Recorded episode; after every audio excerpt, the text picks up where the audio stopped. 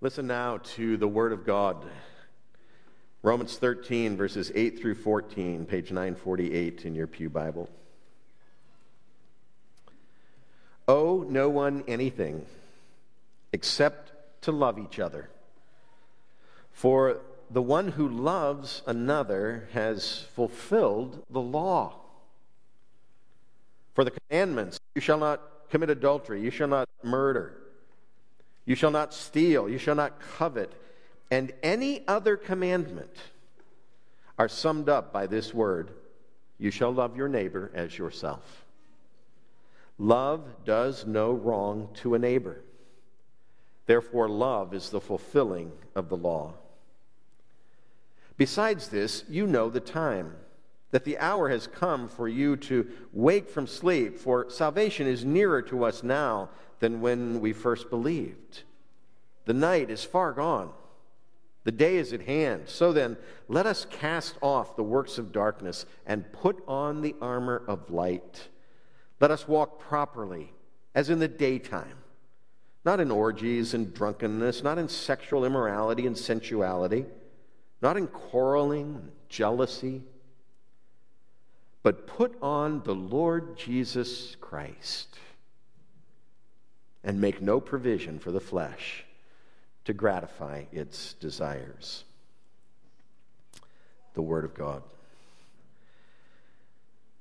We hear several things as we read this text, and I'm jumping in right now this morning because I have much to say today and it's going to be in a little different proportion than normal easily half, if not two thirds, to perhaps 70 plus percent of my sermon today will be introduction. Right? Our time in the text uh, will eventually get here, but if you see the outline in the bulletin and you think, wow, we've been at it a while, we must be under point two by now. We might not even be under point one yet, all right? There's just several things we have to talk about to set up this text. It's in such a significant place in Paul's letter. And it says things to us that are so important. We need to take some time, put it together, let it give us the sort of help we actually need, not least right here in Romans 13, and then move on into the text and talk a bit about what it says and draw a brief conclusion. All right? So we're hearing several things as we read in this text. We hear, for instance, the heart of New Testament Christianity in just these few verses. And you hear the significance as it passes. Love each other. There it is. The heart of New Testament Christianity, repeated very shortly below in verse 9, just as Jesus stated it you shall love your neighbor as yourself just as it's stated from the Old Testament law, Leviticus 19, verse 18. Then it's stated in the negative in the very next verse love does no wrong to its neighbor.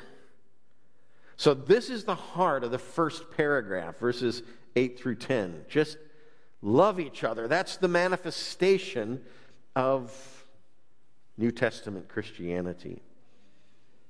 I spent yesterday afternoon talking with a group of elders at another church just about shepherding and what it looks like, how elders shepherd, and what a mature body of believers looks like. And this is the heart of the matter. When we grow together in the doctrinal unity and oneness of mind that Ephesians 4 talks about as marking the mature church, it's one of the first characteristics that's mentioned right there in that text. We speak the truth to one another in love. We love one another. This is the heart of what happens in us as we are claimed by Christ. We love Him and we love one another. So that's paragraph one. We also hear in this text that familiar call to wake up, verse 11. It's not stated as an imperative there in that way, but the reference, language used often to capture the Christian's readiness for Jesus' return.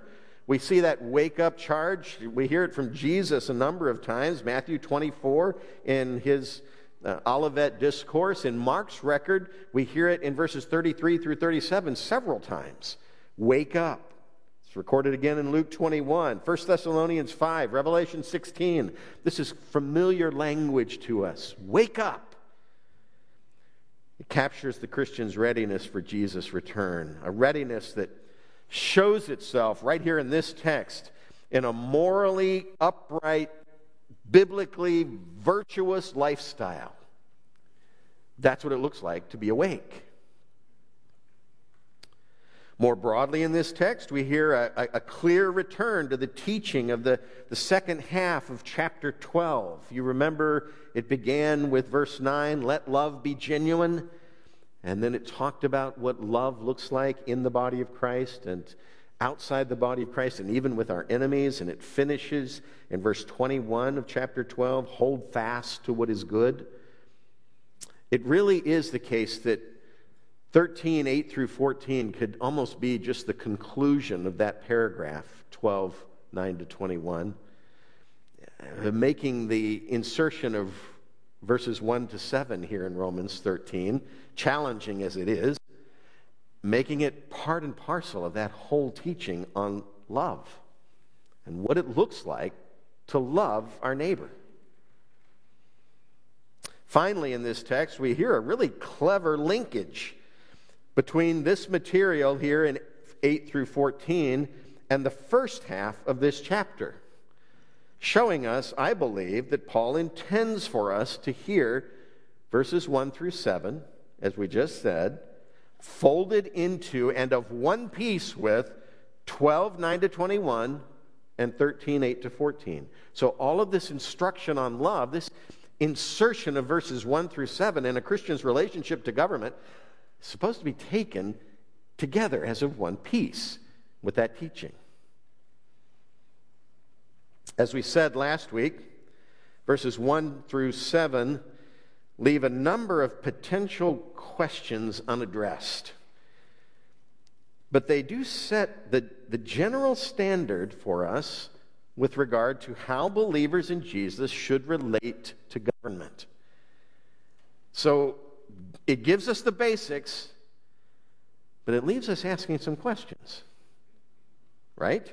Despite their fallenness, we nevertheless owe our governing authorities both direct and indirect taxes, as we talked about last Sunday, and we also owe them respect and honor, as these would be uniquely expressed by believers in Jesus. Don't you believe that believers in Jesus, when they respect and honor something, are going to look a bit different than this world does when they attempt to respect and honor something? So we owe them respect and honor as these would be uniquely expressed by believers in Jesus who are being transformed by the renewing of their minds. And yet, questions arise. I would say that before the sanctuary was emptied last Sunday, the questions were starting to percolate. I was reminded of biblical examples where government was disobeyed to the glory of God. And such conversations continued through the week. I and the elders had a number of those conversations this past week, just as we pretty much knew we would in response to Romans 13, 1 through 7. And honestly, I appreciate that a lot. It says this, this body takes the Word of God seriously. And I'm quite thankful for that. We heard, for instance, that when Peter and John were told by the elders and scribes and the, the high priests and others in Acts 4 not to speak or teach in the name of Jesus, how did they answer? They answered them saying, Acts 4:19, whether it is right in the sight of God to listen to you rather than to God, you must judge. Verse 20, for we cannot but speak of what we have seen and what we have heard. Now, granted, these were religious authorities in Israel that were being answered at this moment, not the governing authorities in Rome. But I believe this is an encounter where we can see a, an example of God's people doing something other than Romans 13 seems to command. And it seems like a good thing that they're doing. Those are the kinds of questions that Romans 13 raises. There's another example Shadrach, Meshach, Abednego. defied the order to fall down and worship the golden image that King Nebuchadnezzar set up. Remember the story? Daniel chapter 3. They refused to bow down and worship at the risk of being cast into the burning fiery furnace, as it's described in that text. Even so, Daniel records that they answered and said to the king, chapter 3, verse 16, O Nebuchadnezzar, we have no need to answer you in this matter. Start. If this be so, our God, whom we serve, is able to deliver us from the burning fiery furnace. And he will deliver us out of your hand, O king. But if not, be it known to you, O king, that we will not serve your gods or worship the golden image that you have set up. Well, there's a grand example of doing something that it seems like Romans 13 says shouldn't be done. Paul himself had a number of encounters with the governing authorities in various cities that he visited on his missionary journeys that, that we could include here as well as part of this list. But you know what's interesting to me? And I think should be interesting to all of us? Do you know why we didn't mention any of these last Sunday? It's because surely Paul knew about all of them and many more, I'm sure. Yet he chose not to mention them himself. Or, or really even vaguely allude to them. He, he gave no indication whatsoever that anything like this was on his mind, familiar with it though he would have been. As he wrote, verses 1 and he did that even though he was writing to the church that met in the capital of the empire while Nero was on the throne in Rome. That's why we needed to hear that text without any exceptions. Paul didn't introduce any exceptions. So we need to hear that. We need to receive that.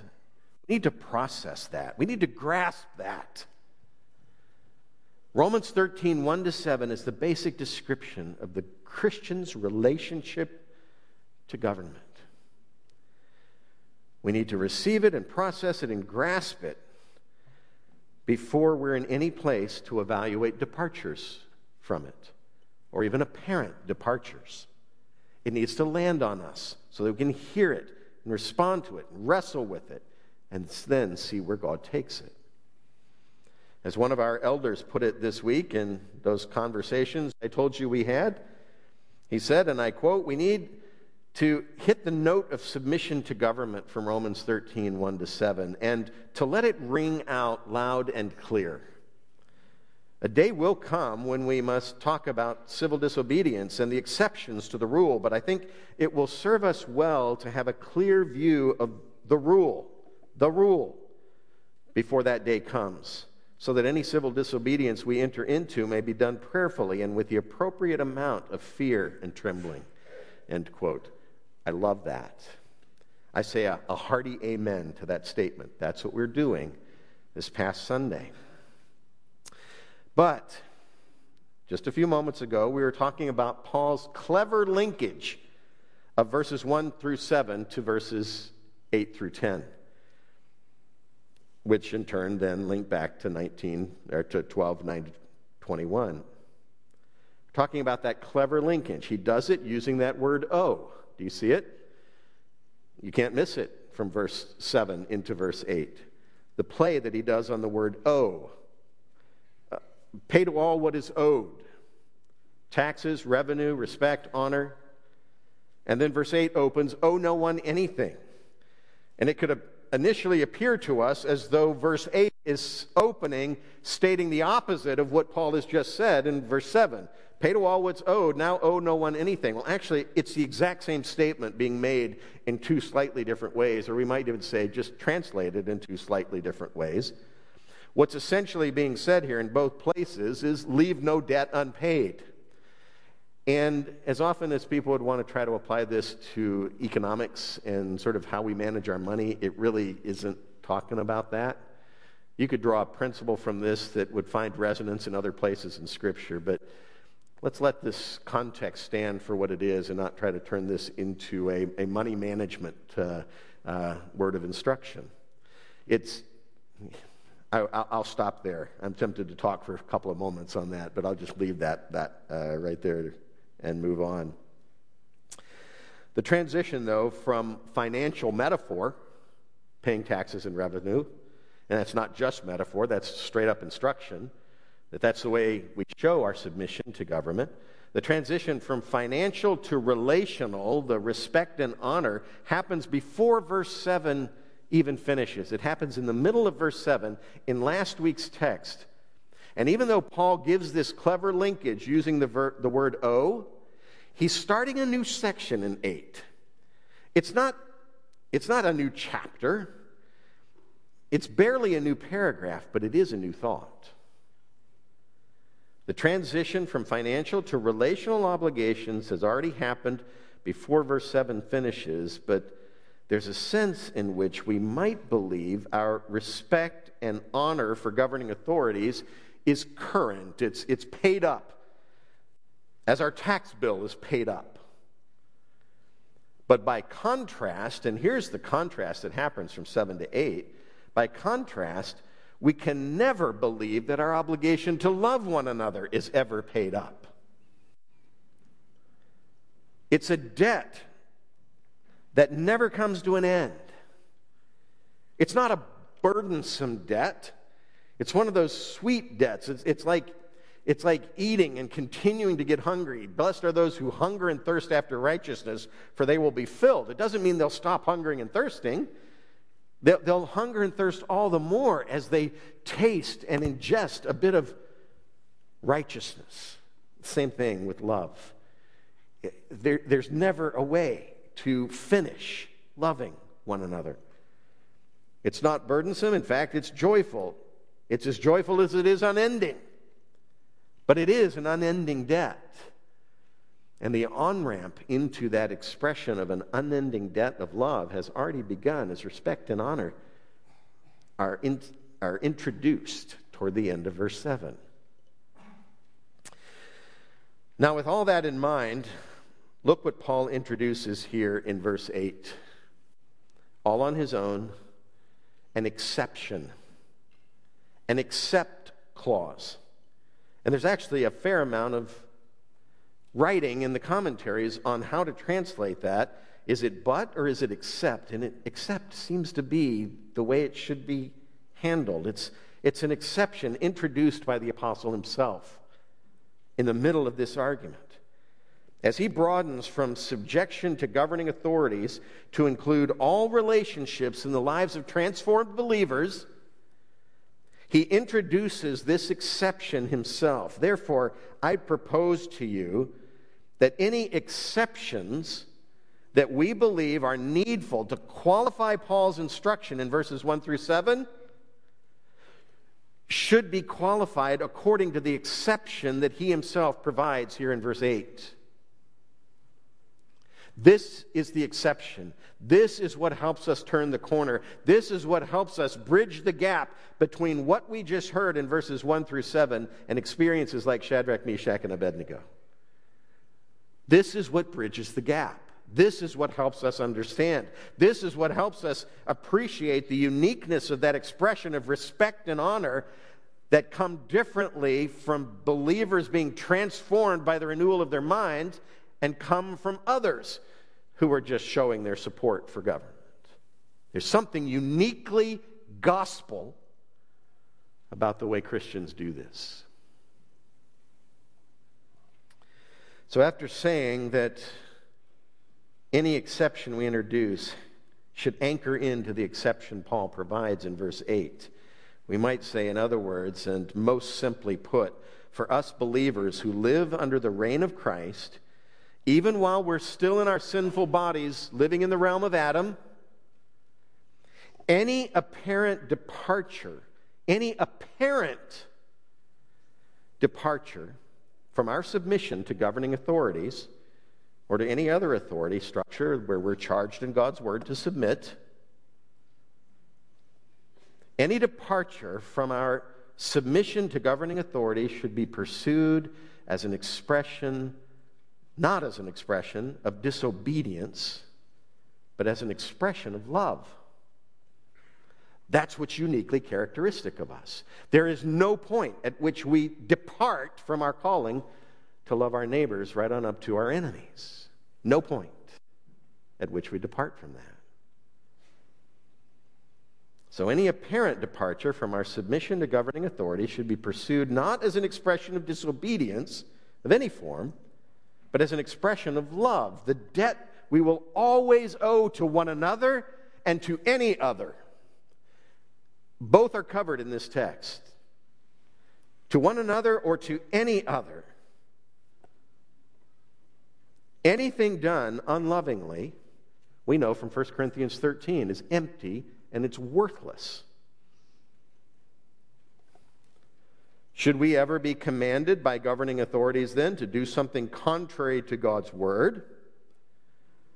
We should see it as an expression of love an expression of respect, an expression of honor.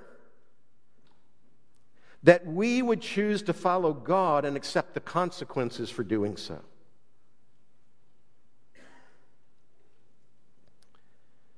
What we've done at that point isn't political in nature. It's not civil disobedience. Rather, it is gospel in nature, loving our neighbor, showing genuine 12:9, genuine self-sacrificing concern for the well-being of our governing authorities by living a reminder before them that they both represent and answer to a higher authority and they will be judged for what they're doing. That's what the departure of the believer from conformity to government communicates, and that's the motivation from which it flows. It's a genuine, deep, abiding love of neighbor, seeking the best, respecting, honoring our governing officials by saying, You don't know what you're doing. It's Jesus' words from the cross. Father, forgive them. They don't know what they're doing. They don't recognize that by requiring this, they are heaping up judgment for themselves. Perhaps our continuing on in the ways of God will bring that to their attention and enable them to see something that is a matter of great significance. So it's not a matter of civil or political expression. It's not even a matter of departure because what we're doing is holding true to the principle that motivates us. What we're true, doing is holding true to the gospel, and we're continuing to love as we do it. The same then is true for church members who express concern for wayward elders which has happened in several denominational traditions these days as, as church leaders embrace the teachings of this age in rejection of the authority of God's word.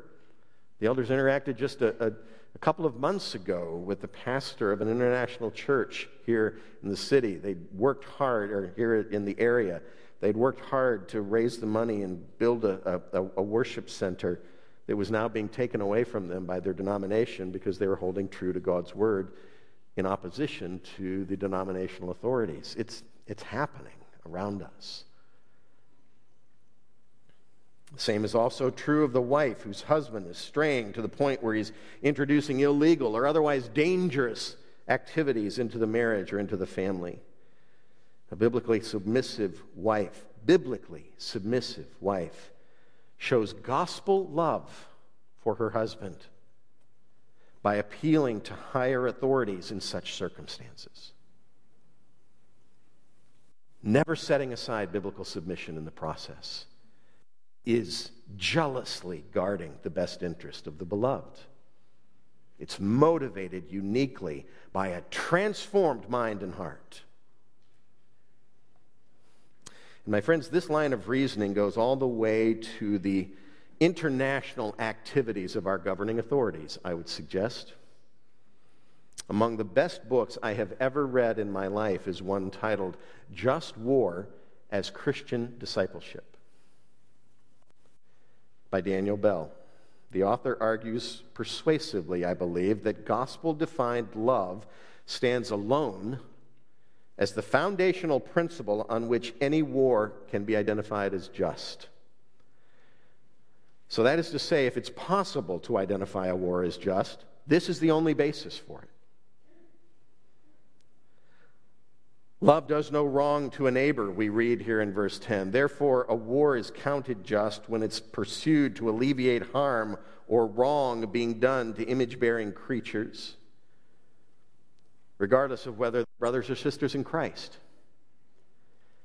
The harm introduced by the war itself is justified as it removes the greater harm of injustice it was waged to address. We might also acknowledge according to God's word, that it's often through armies that the, inter, the intermediate judgment of God is poured out in this world.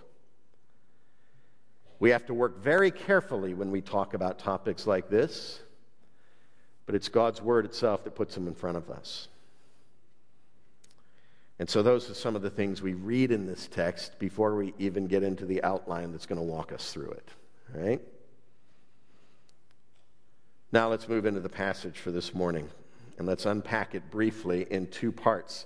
And those are the two parts you see listed in your bulletin this morning. First, living out the heart of the law, verses 8 through 10, and then living in the light of Christ's return, verses 11 to 14. That's where Paul goes in this text.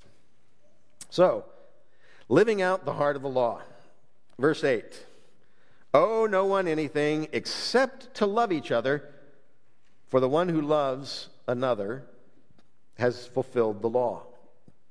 That's where both the one another, in the first half of that verse, and the other is how it's actually in the original. Whoever loves the other, that's what suggests whether believers or unbelievers, whoever loves the other has fulfilled the law. In one sentence here, then, Paul has tied together Old and New Covenant. This is one of those verses that puts them together such that we can see them and how they connect. In one sentence, he's tied together Old and New Covenant, Old Testament and New Testament, law and gospel, just as Jesus taught. Recorded here in verse 9 the commandments you shall not commit adultery, you shall not murder, you shall not steal, you shall not covet and any other commandment from God's word are summed up in this word you shall love your neighbor as yourself. That is the great commandment by which the yet greater commandment shows itself. When you love neighbor as yourself, Scripture says you fulfill the law. Paul wrote that to the Galatians. He writes it right here to the Romans. And this is the principle, the expression of love, by which the love of God becomes visible and evident. The only way anyone can know whether you love the Lord your God with all your heart and soul and mind and strength is to see in the real world whether you love your neighbor as yourself. That's the way Scripture presents it. Paul took a sampling from the second tablet of the law here to put in his readers' minds different sins that mistreat people. He went first to the seventh commandment, then to the sixth, then to the eighth, then to the tenth, and then he added, and any other commandment from God's word. This is what it looks like to be unloving to neighbors, is to go against that. In some, verse 10, love does no wrong to its neighbor. Therefore, love is the fulfilling of the law. And this is important not because we are still under the law. Why are we talking about the law here if Paul's already told us that we're not under the law any longer, we're under grace? Well, he's showing us the unity of the Testaments, and he's letting the Jews know who are reading this letter that he hasn't moved away from the law. This is the fulfillment of the law, just as Jesus said in his Sermon on the Mount. So it's important for us because, as he wrote back in chapter 8, God has done what the law, weakened by the flesh, could not do. By sending his own Son in the likeness of sinful flesh and for sin, he condemned sin in the flesh in order that the righteous requirement of the law might be fulfilled in us who walk not according to the flesh, but according to the Spirit.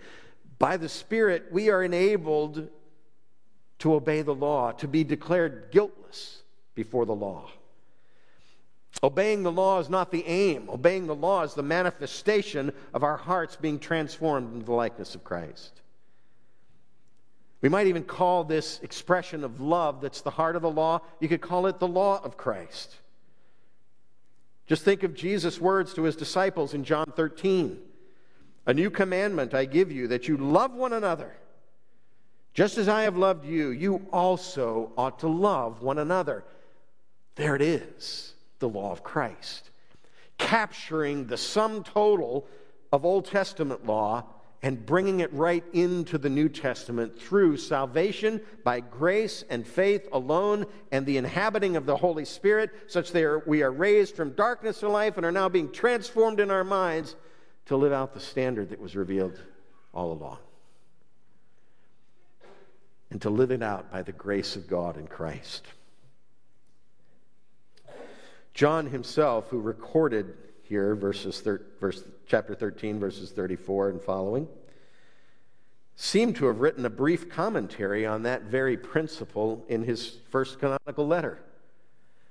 I'm going to read several verses from 1 John. We read several from chapter 1 this morning as we uh, were hearing our word of assurance from God's word. I'm going to be reading from chapter 2 along the same lines that we've already heard. It's page 1021 in your Bible. You could follow along as I read and hear this as John's commentary on the law of Christ, on what Paul is commanding here. John wrote, Beloved, I am writing you no new commandment. So it's old. I am writing you no new commandment, but an old commandment that you had from the beginning. The old commandment is the word that you have heard.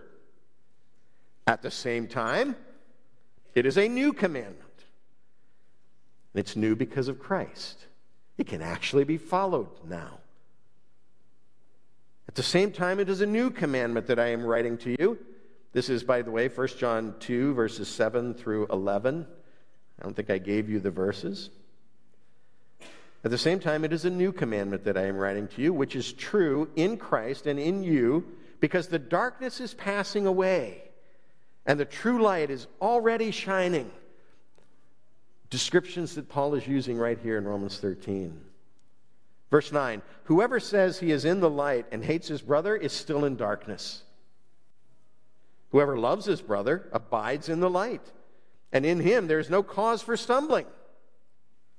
But whoever hates his brother is in the darkness and walks in the darkness and does not know where he is going because the darkness has blinded his eyes.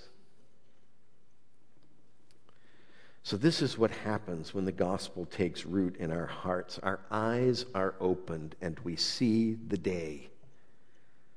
This is what happens when the gospel starts to transform our minds. We begin to love just like Jesus loved, and we continue to grow in that love. That's the mark of maturity in the body of Christ, is to continue to grow in the love of God that's in Christ. And it just spills out and gets expressed to one another. And that just then continues to increase our love for God as well, such that we turn away from the allurements of this world. Verses 11 to 14 now, living in light of Christ's return. As we begin loving like Jesus, that just increases our love for God, magnifies it, causes it to grow. It's like pouring water and fertilizer on it.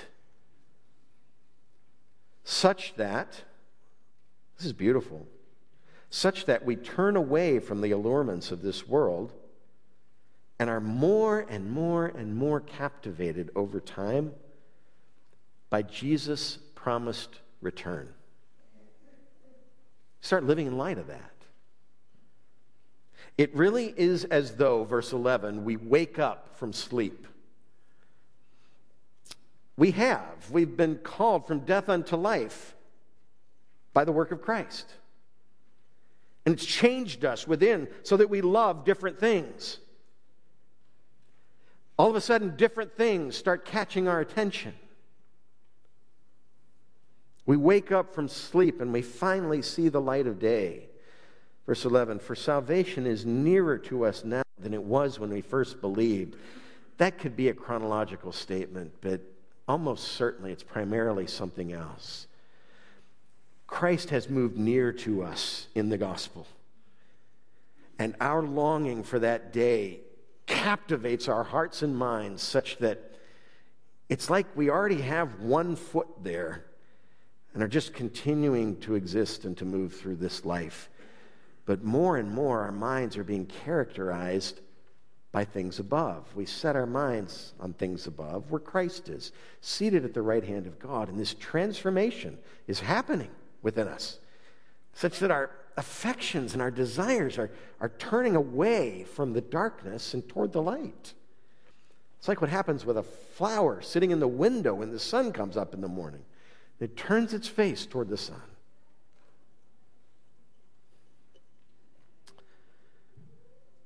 Verse 12 the night of our struggle with sin, we might say, is far gone.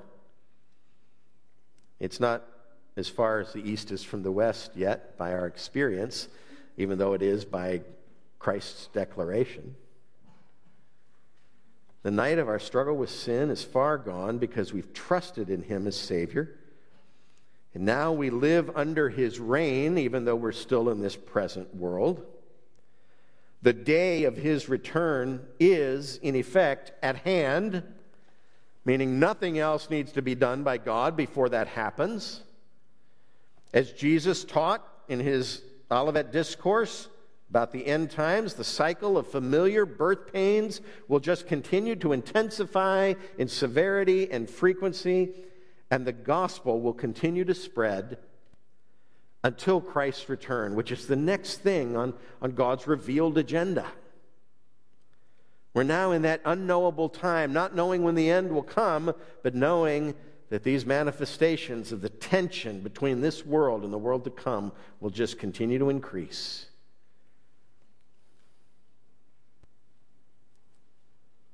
So we cast off the works of darkness and put on the armor of light. Isn't that an interesting way to to state it. In a sense, this is the same as the, the armor of God in, in Ephesians 6, but it's, Paul's capturing it in a different way. We cast off the works of darkness and put on the armor of light. He's, he's, he's talking to us. We just woke up, right? Verse 11. And, and so we take off our night clothes and we put on our day clothes, which are described as the armor of light, the armor needed for the day, the armor needed for the battle that we fight to keep the darkness at bay. We live in the light and we're clothed for the light. We're protected for the light. We're strengthened to live in the light. And even though Paul moves on to more particular, less metaphorical instruction, we could see verse 13, the next verse, as listing out what the armor of light might include. What happens to us as we put on the armor of light? What are the distinctive characteristics as God's people are clothed in the armor of light?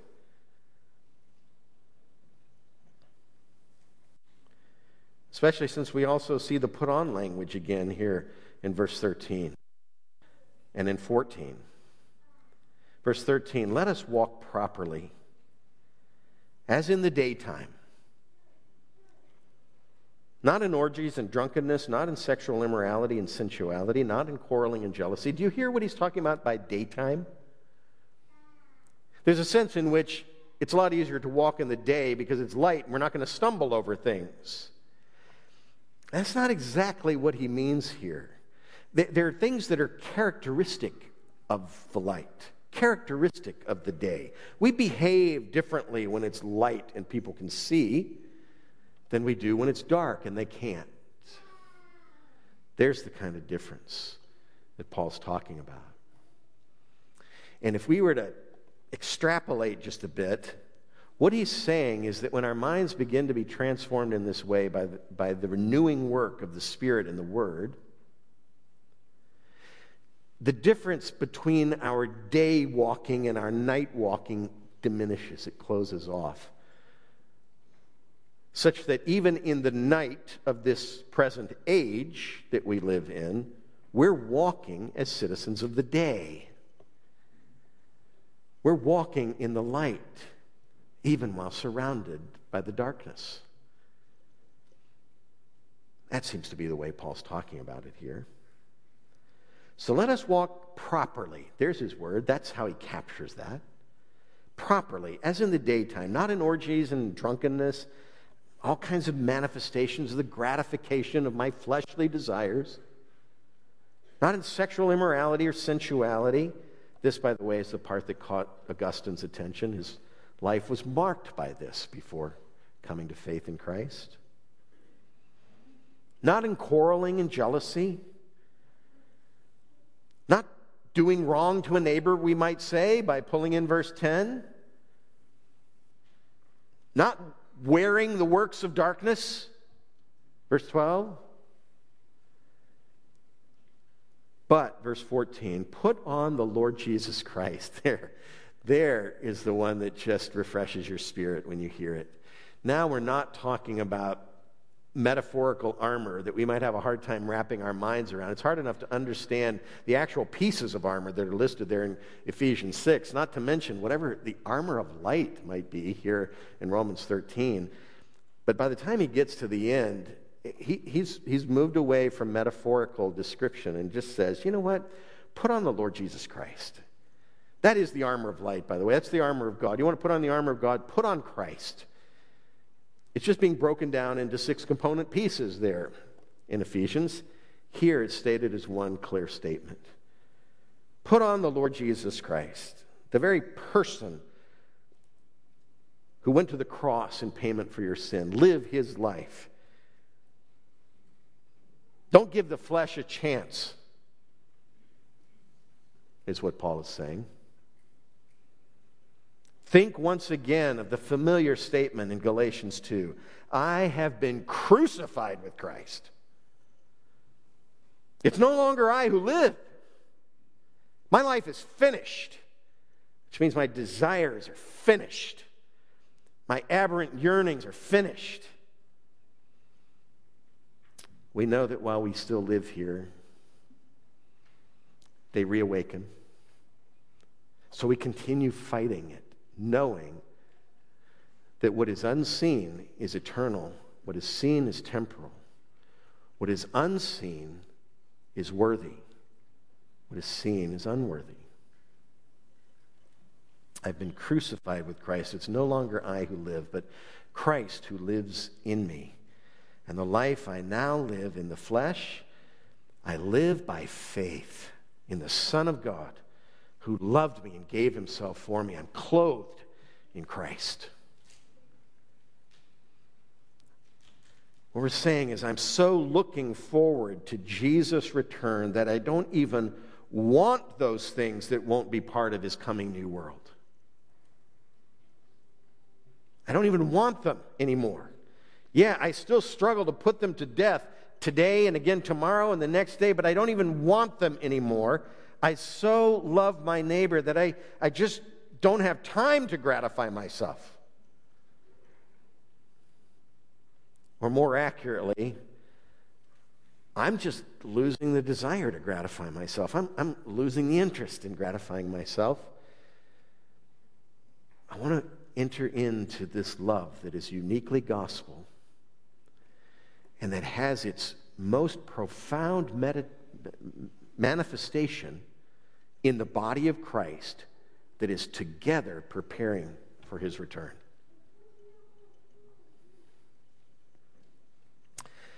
My friends, this is what it looks like to worship God as a living sacrifice. This is what it looks like to be transformed by the renewal of your mind such that you approve by your very lifestyle the good and acceptable and perfect will of God. This, this is what it looks like. Exhibiting no conformity of any sort to this world, but being transformed increasingly into His likeness and entering into the fullness of joy that is there together with His people. Most simply put, Christ like love increasingly displaces selfish desire. Wow, if I said one sentence this morning, that would be it.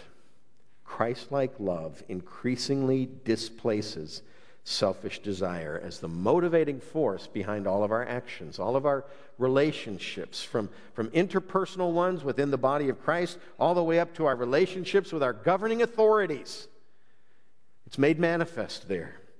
And we might perhaps even add that by our faithful living of God's will in this world, we might even have an impact on the relationship between our government and the governments of the world. That sounds grandiose, doesn't it? But who are we serving? What is the power of God in and through the life of believing Christians who understand to this depth what it means to live a unique testimony in this day and age. One that isn't even thrown off stride by an oppressive government.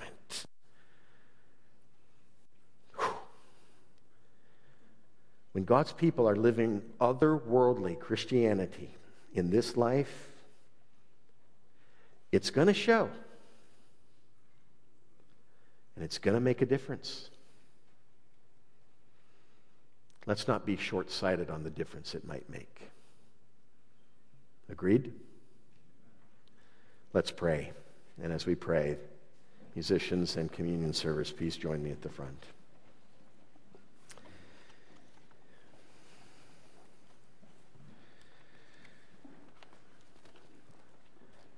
Heavenly Father, we are thankful for your word. We are lost without your word. Father, we are thankful for your spirit. Apart from your spirit, there is no understanding of your word, nor any ability to follow it. Father, what we have heard here in Romans 13, 8 to 14. Indeed, Romans 13, 1 to 14. Indeed, Romans 12, 1 through 13, 14 is well beyond us. And yet, Father, it fires our imaginations that it is your word that communicates it to us and your Spirit who has helped us understand and appreciate what we hear. Help us now, Lord God, to live into the inheritance that is ours in Christ, even now, while we are still under the realm of Adam. And as we eat and drink toward remembrance, Lord, I pray that that remembrance might show itself as obedience to your word in this very passage of Scripture. Glorify yourself, Lord God, by showing us what this looks like, by enabling our lives such that we can test and approve the good and pleasing and perfect will of God. Strengthen us by the very grace that we remember now through the body and blood of Christ, in whose name we pray. Amen.